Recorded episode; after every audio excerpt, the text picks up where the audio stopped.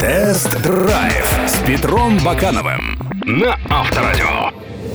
Привет, друзья, с вами Петр Баканов. Что делать, когда семья большая? Правильно, покупать большой кроссовер. Именно для крупных фамилий и создан новый Шкода Кодиак, на котором я поездил по дорогам Майорки.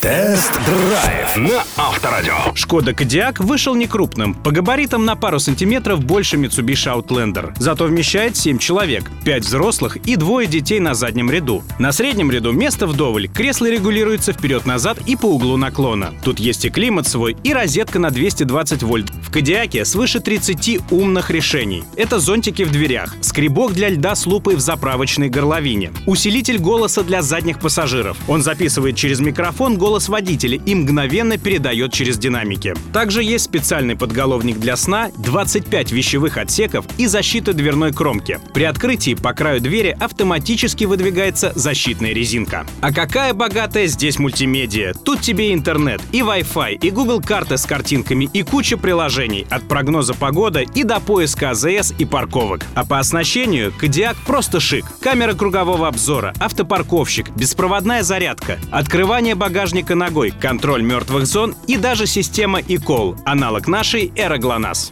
Тест-драйв на Авторадио. На Шкода Кодиак ставит три бензиновых двигателя объемом от 1,4 до 2 литров, мощностью от 125 до 180 лошадиных сил. Также есть два двухлитровых турбодизеля, выдающих 150 и 190 сил. Есть три трансмиссии. Это шестиступенчатая механика плюс 6 и 7-ступенчатые преселективные роботы. Привод передний либо полный.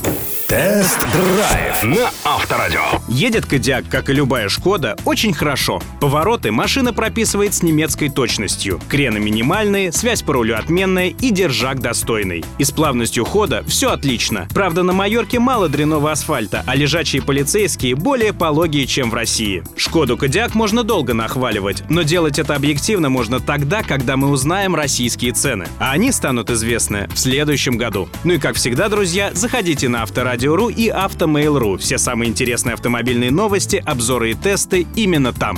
Всем пока! Тест-драйв с Петром Бакановым на Авторадио.